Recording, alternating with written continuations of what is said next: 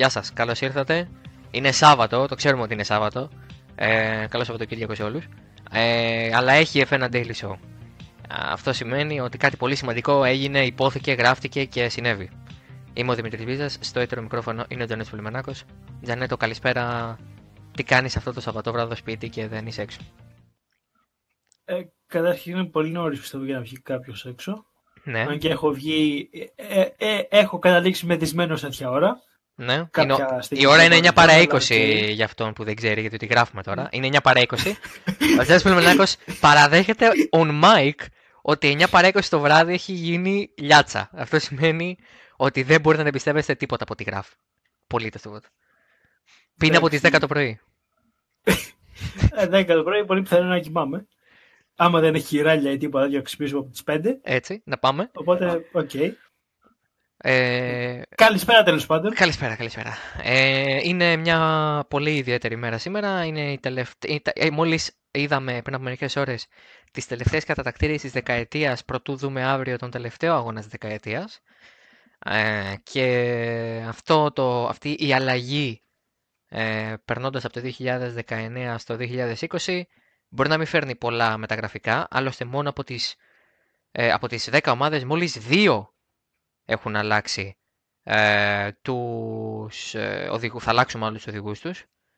Ε, οπότε είναι πολύ σημαντικό ότι υπάρχει μια σταθερότητα γενικά. Το σχολίασε σήμερα και ο Μάρτιν Μπράντλ ότι υπάρχει μια ε, αίσθηση συνέχειας ανάμεσα στη φετινή και την επόμενη χρονιά και λόγω κανονισμών. Αλλά δεν σημαίνει αυτό ότι δεν θα αλλάξουν πράγματα το 2021. Πέρα από τις τεράστιες αλλαγές κανονισμούς, τεχνικούς, αγωνιστικούς, οικονομικούς, με το ενδεχόμενο να μπει και μια νέα ομάδα, με, με το πάγωμα των κινητήρων, με όλο αυτό το ε, πολύ μεγάλο πακέτο αλλαγών που θα μας χτυπήσει στη μούρη πολύ άσχημα, ε, θα, θα, λογικά θα έχουμε και μεταγραφικά. Περισσότερα από ό,τι φέτος. Έχω, έχω μια απορία τώρα που λες κατακτήρες, τελευταίες κατακτήρες σε φέτα ναι, τη ναι. δεκαετία. Η Ferrari στον πρώτο αγώνα του 2010 στις κατακτήρες είχε κάνει το 1-2 στο Μπαχρέιν τότε. Ναι, με τον Αλόνσο και τον Μάσα. Πολύ ωραία κλείσανε τη, τη δεκαετία. Μπράβο, μπράβο σε όλους. Μπράβο ναι, στο Φέτελ. Γιατί η Ferrari όλη την υπόλοιπη δεκαετία. Α, όχι, όχι, ναι, σωστά, σωστά. Μισό, μισό, μισό. Έχουμε και τον Δημήτρη Βούρδα, ο οποίος μας ε, διορθώνει, διότι μας ακούει αυτή τη στιγμή. Αλλά δυστυχώς δεν μπορεί να είναι μαζί μας. Και ο οποίος μας διορθώνει και λέει ότι στην πόλη ήταν ο Φέτελ. Ok, okay, πάσο. Αλλά κέρδισαν ένα-δύο κάνανε. Αύριο δεν θα κάνουμε τίποτα ένα-δύο. Και κάνουν ένα-δύο λέει και τελείωσε. Το κλείνουμε το μαγαζί. Τίποτα, ναι. Ε, ναι, καλά, όλη η δεκαετία για τη Ferrari πάει χάλια. Αλλά μπορεί, μπορεί αυτό είναι η πάσα, η, η τηλεοπτική που κάνω πολλές φορές, αλλά μπορεί το 21, δηλαδή η δεύτερη χρονιά της επόμενης δεκαετίας, να τους βρει με εξάκι ενδεχομένως και εφτάκι πρωταθλητή. Και δεν μιλάω για τον Μίκαελ Σουμάχερ, μιλάω για τον Λιούι Χάμιλτον, ε, ο οποίος, όπως και ο Φέτελ, όπως και ο Verstappen και γενικά όπως και πάρα πολλοί άλλοι, έχει ε, συμβόλαιο μέχρι και το τέλος του 2020. Όχι τυχαία. Οι περισσότεροι οδηγοί των μεγάλων ομάδων το πήγανε με αυτή τη λογική τους ώστε να δουν πώς θα είναι τα πράγματα την, στη νέα φάση του σπορ. Οπότε λοιπόν, με τον Sebastian Φέτελ χωρίς συμβόλαιο, με τον Lewis Hamilton χωρίς συμβόλαιο, καταλαβαίνετε ότι πάρα πολλά γράφονται, λέγονται και ακούγονται για το τι θα κάνουν αυτοί οι δύο και ειδικά τι θα κάνει ο Χάμιλτον. Γιατί για το Φέτελ ε, δεν δίνουμε δεκάρα στη γενικά. Ε, τα media δεν γράφουν τίποτα. Δεν, δεν μας νοιάζει καν αν θα μείνει ή αν θα φύγει. Δηλαδή, δεν ξέρω αν το έχετε καταλάβει ότι δεν Όχι, έχει υπάρξει. Μας νοιάζει άμα θα φύγει τώρα το χειμώνα ή τον επόμενο χειμώνα; Ναι, κανείς δεν γράφει αν ο Φέτελ θα πάει στη Mercedes για παράδειγμα. Ή στη Red Bull. Ε, ναι, γιατί θα πάρουν το Verstappen. Γιατί όλοι έχουν ξε... Ωραία, ξεκινάει το podcast. Ναι, έχουμε ξεχάσει λίγο τι θα κάνει αυτός ο άνθρωπος, αλλά έχει μεγάλη σχέση τι θα κάνει εκείνος και θα επηρεαστεί από το τι θα κάνει κάποιος άλλος. Και αυτός ο άλλος είναι ο Χάμιλτον. Ε, σημερινό δημοσίευμα λοιπόν της ε, Gazzetta dello Sport, της Ιταλικής εφημερίδας, αθλητικής εφημερίδας και site, δηλώνει, διατείνεται θα λέγει κανείς, ότι ο Χάμιλτον έχει επισκεφθεί το Μαρανέλο φέτος δύο φορές, συγκεκριμένα δύο φορές, για να συναντηθεί με τον πρόεδρο της Ferrari και γενικά του FCA, John Elkan, ε, και για να διπνήσει κιόλας με τον ε, Πιέρο Ferrari με τον αντιπρόεδρο της Ferrari και γιο του Έντσο. Αυτό είναι το ρεπορτάζ που βγάζει το η Gazzetta dello Sport, η οποία βέβαια το έχει τρελάνει στη σάλτσα, το έχει κάνει λύσα τελείως. Γιατί λέει κιόλας ότι ο Χάμιλτον είναι μεγάλος θαυμαστής της ιστορίας Ferrari και ακούει ιστορίες του Ένζο και συναρπάζεται. Και... Καταλαβαίνετε τώρα, δηλαδή οι Ιταλοί ξεκάθαρο πατ-πατ στην πλάτη τους στην ίδια, ας πούμε, για να μήπως και λίγο καλύψουν τις πληγές και πουλώσουν τις πληγές άλλη μια καταστροφικής χρονιάς και μιας καταστροφικής δεκαετίας γενικά, μιας και τα λέγαμε πριν. Οπότε λοιπόν έχουμε αυτό ως δεδομένο. Πέραν από αυτό όμως έχουμε και τον Βόλφ, ο οποίος ρωτήθηκε γι' αυτό και είπε ότι δεν έχω κανένα πρόβλημα. Δεν με νοιάζει, δεν έχω θέμα. Όλοι είναι ελεύθεροι να μιλήσουν με όποιον θέλουν. με οποιονδήποτε επιθυμούν, να δουν τι επιλογές έχουν για την καριέρα τους στο μέλλον. Και αυτό αφορά και τους οδηγούς ή κανένα πρόβλημα. Τζανέτο. Λιούις Χάμιλτον και Φεράρι. Εγώ το θεωρώ καρμικό ότι θα συμβεί. Δεν ξέρω τι, τι σκέψη έχεις και εσύ. Ε, ναι, δεν είναι απίθανο να συμβεί. Θα έχει τρομερό ενδιαφέρον αν θα μπορέσει ο Χάμιλτον μέσα στη Φεράρι που είναι ίσως η πιο περίεργη ομάδα και από θέμα πολιτικής εντός, εκτός και ό,τι έχει να κάνει με τη Φεράρι γενικότερα αν θα μπορέσει να ανταπεξέλθει και να πάρει τίτλο, κάτι που δεν κατάφερε και δεν νομίζω να καταφέρει ο Φέτελ. Ναι, αλλά άμα το καταφέρει θα κάνουμε κωλοτούμπες. Θα, θα ξέρουμε, αλλά ναι. Τους προλαβαίνω γιατί τα σχόλια θα έρθουν από κάτω και θα σταυρώνουν. Ναι, για πες. Ναι. Κωλο... Ε, εντάξει, άμα πάρει πρωτάθλημα, άμα, άμα έτσι όπως είναι ο Φέτελ φέτος του χρόνου πάει και πάρει πρωτάθλημα, εντάξει, ok, okay, ας μείνει για άλλα πέντε χρόνια. Ναι, κανένα πρόβλημα, παιδιά, πραγματικά. Αλλά η εικόνα του είναι τραγική είδαμε και, και σήμερα πήγα να ξεκινήσει το γρήγορο γύρο και ένα τετ α κε. Εντάξει. Ούτε, ούτε, ούτε rookie αυτά. Ούτε ο Τζορτζ Ράσελ με τον ε, Λάντο Νόρις αυτό. Ούτε ο Κούμπιτσα που οδηγάει με ένα χέρι. Ναι, ναι. Καλά. Και όταν τα κάνει ο Μπότας γελάμε 10 μέρες και όταν τα κάνει ο Φέτελ είναι λάθος ο πρωταθλητής. Εντάξει, ok. Okay. Double standards.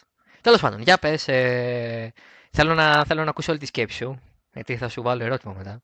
Σου βάλω διαγώνισμα και για, και για αυτά που είπε ο Βόλφ ή για το ενδεχόμενο της μεταγραφής; Θέλω να ακούσω από σένα ε, το να, από τα χείλη σου και να το κρατήσουμε αυτό ότι ο Σεμπάστιαν Φέτελ πρέπει να φύγει από τη Ferrari και να πάει ο Λιούις Χάμιλτον.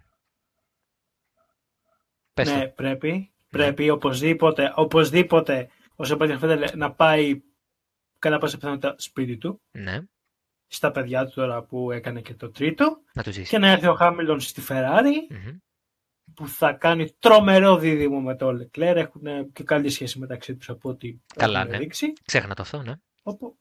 Εντάξει, μπορεί να παίξουν ξύλο, αλλά. Τι okay. μπορεί, Τζανέτο μου. Μπορεί η Παύλα σίγουρα. Έχεις... Αν και δεν νομίζω να, να, να έχουν τα προβλήματα που είχαν με το Φέλη στη Βραζιλία. Όχι, θα έχουν χειρότερα. Θα... θα, θα πάμε σε αυτό το θέμα. Βασικά, όχι, θα πάμε τώρα σε αυτό το θέμα. Το συζητήσουμε τώρα, γιατί αυτό μου αρέσει πάρα πολύ. Όλοι λέμε τι θα κάνει ο Χάμιλτον και αν θα πάει στη Ferrari κτλ. κτλ. Αλλά κανείς δεν σκέφτεται ότι ο Leclerc είναι σίγουρα στη Ferrari το 2021. Έχει συμβόλαιο μέχρι και το τέλος του 2021. Που σημαίνει ότι αν κάποιος θα είναι πιο πολλά χρόνια στη Ferrari και θεωρητικά θα είναι πιο μεγάλο το έρισμά του στη Ferrari, θα είναι ο Leclerc.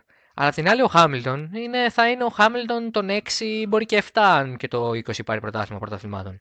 Δηλαδή θα έχουμε μια κατάσταση η οποία δεν ξέρω αν σου θυμίζει κάτι αλλά δεν πάνε 13 χρόνια που το ζήσαμε τελευταία φορά.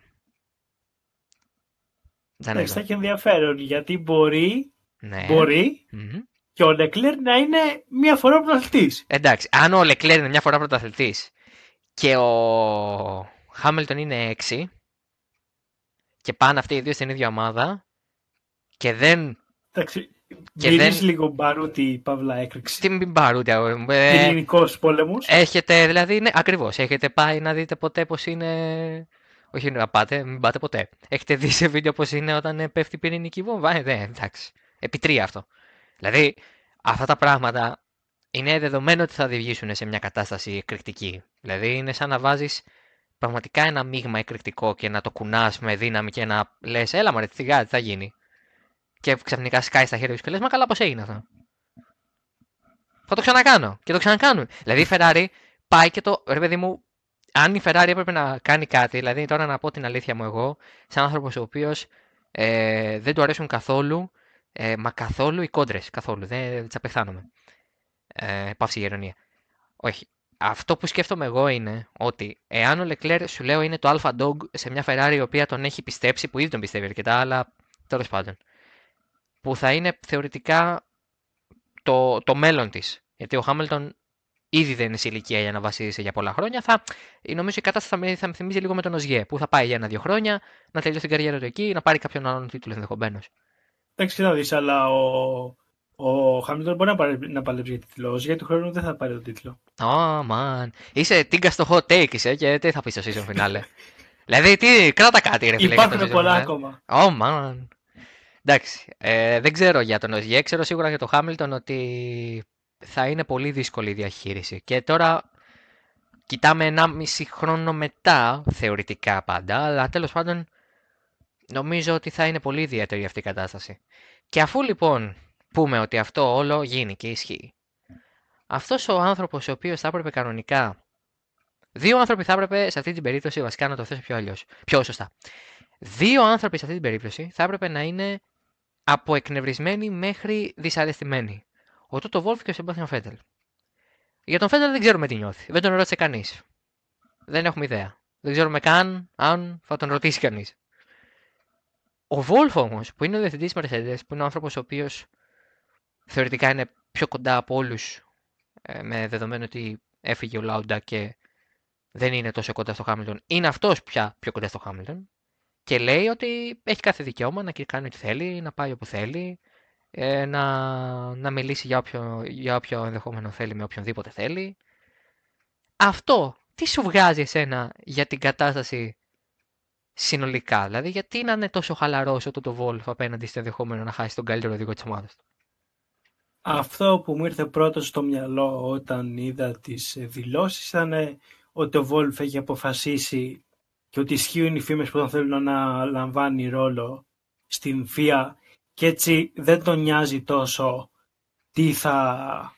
άμα ο Χάμιλτον θα παραμείνει στη Mercedes. Συγκεκριμένα, συγγνώμη που σε διακόπτω, ο Βόλφ είναι να αναλάβει, ε, σύμφωνα με δημοσίευματα και διάφορα ρεπορτάζ, να αναλάβει το 21 τη θέση του Κάρι. Να είναι δηλαδή ε, διευθύνων σύμβουλο CEO της Formula 1 τέλος πάντων. Αυτό. Ναι, και ταυτόχρονα να γίνει αυτό και η Mercedes να αποχωρήσει όπως λέγανε τόσες φήμες.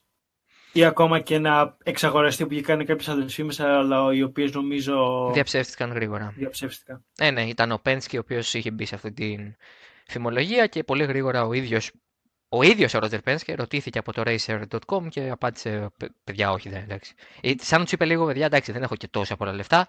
Έχω, δισεκατομμύρια έχω, αλλά δεν έχω τόσα πολλά για να βάλω και στη Mercedes. Ε, το... Η άλλη σκέψη που την έκανε ο Δημήτρης ο Βούρδα, ο οποίος Μας έβαλε πολύ έξυπνη ιδέα μέσα στη κουβέντα. Σκέφτηκε πολύ ωραίο ο Βούρδας. Σκέφτηκε πολύ ωραία. Λέει ότι ο Βόλφ πιστεύει ότι ο Βόλφ ξέρει από τώρα τι θα γίνει. Δηλαδή γνωρίζει την απόφαση που έχει πάρει ο Χάμιλτον για το μέλλον του. Ε, σε αυτό, εγώ προσωπικά σαν Δημήτρης, θα πω ότι ο Βόλφ γνωρίζει σίγουρα πως ο Χάμιλτον θα μείνει. Γιατί μου φάνηκε τέτοιος ο τόνος του που ήταν σαν να λέει, ξέρετε κάτι, ναι, μίλησε, γύρισε, γυ... και αλλά όπου και να γύρισε καλύτερα από εδώ δεν βρήκε. Οπότε δεν με νοιάζει τι έκανε, ο καθένας έχει δικαίωμα να κάνει τι θέλει, αλλά πάλι εδώ θα γυρίσει. Πάλι στο λιμάνι του θα αράξει ο Λιούι Χάμιλτον. Σαν να λέει κανείς. Οπότε. Οπότε νομίζω ότι ο Βολφ μπορεί και να ξέρει, αλλά αν ξέρει δεν είναι αρνητικό το σενάριο για τον ίδιο. Ή για τη Mercedes γενικά. Τώρα υπάρχει και το Wombo Combo που είναι σίγουρο και τα δύο.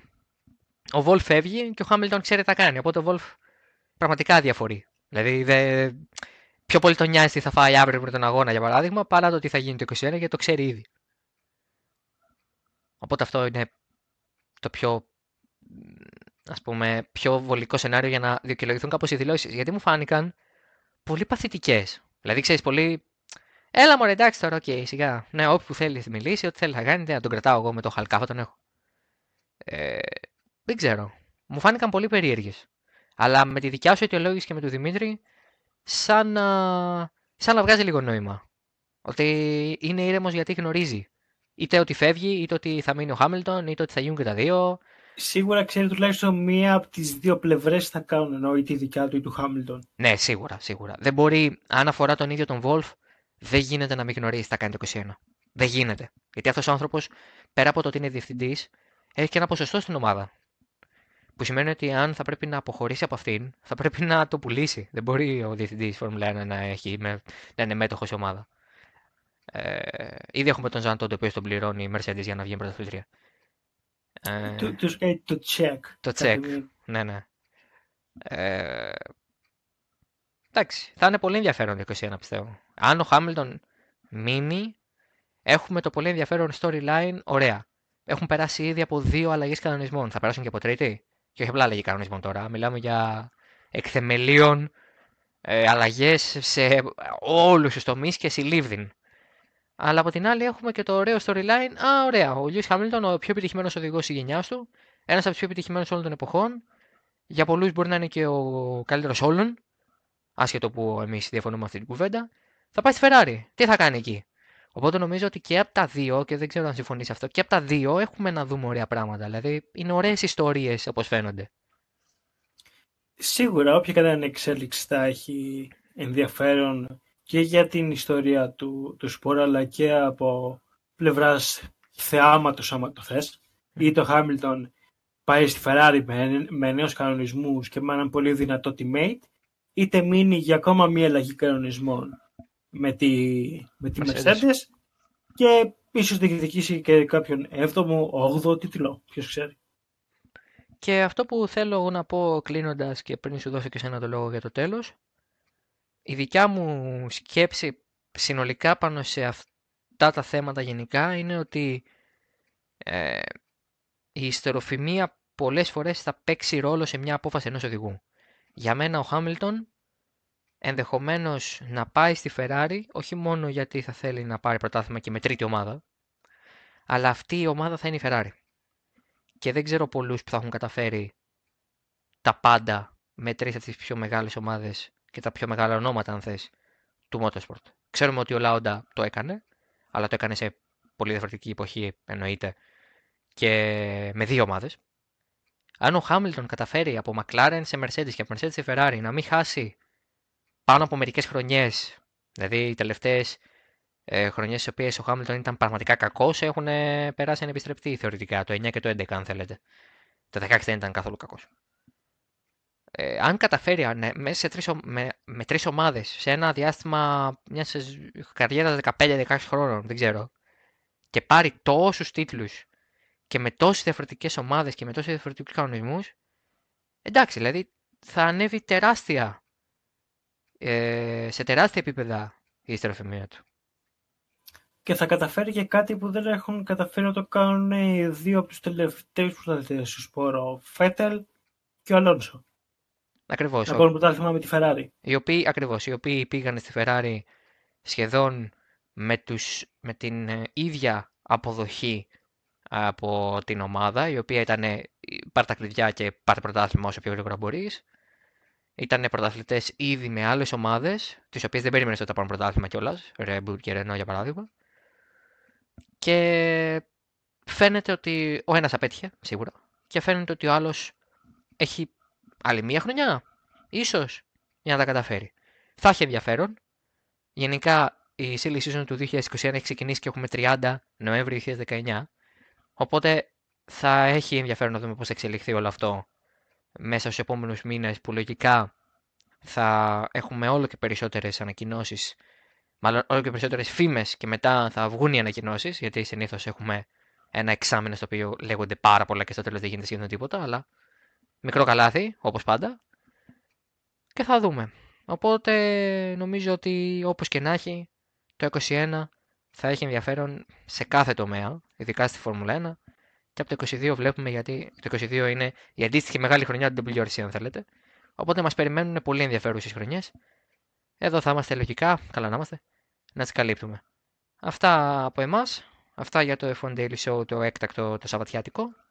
Α, λογικά το ακούτε σχετικά αργά βράδυ, γιατί και εμείς αργά μπήκαμε να το γράψουμε.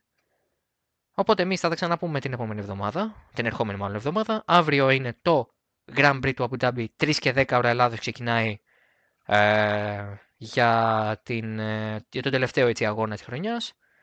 Και εμείς ε, λογικά θα επανέλθουμε και με Race Podcast και μην ξεχνάτε ότι έχουμε ανήμερα Χριστουγέννων θα βγει το ε, season finale ε, που θα είναι ένα super duper podcast με αναλύσεις, με ε, τι έγινε όλη τη χρονιά, με hot takes για την χρονιά. Ο Τζανής έχει πει όλα τα δικά του, δεν έχει αφήσει τίποτα για το τέλος. Οπότε δεν χάνεται ούτε αυτό για να κλείσουμε κάπως έτσι μια πολύ γεμάτη χρονιά στην οποία έχουν μπει ούτε λίγο ούτε πολύ 50 podcast. Αυτό είναι το 51ο podcast που γράφουμε και δημοσιεύουμε για το 2019. Αυτά από εμάς και θα τα ξαναπούμε από Δευτέρα. Γεια σας.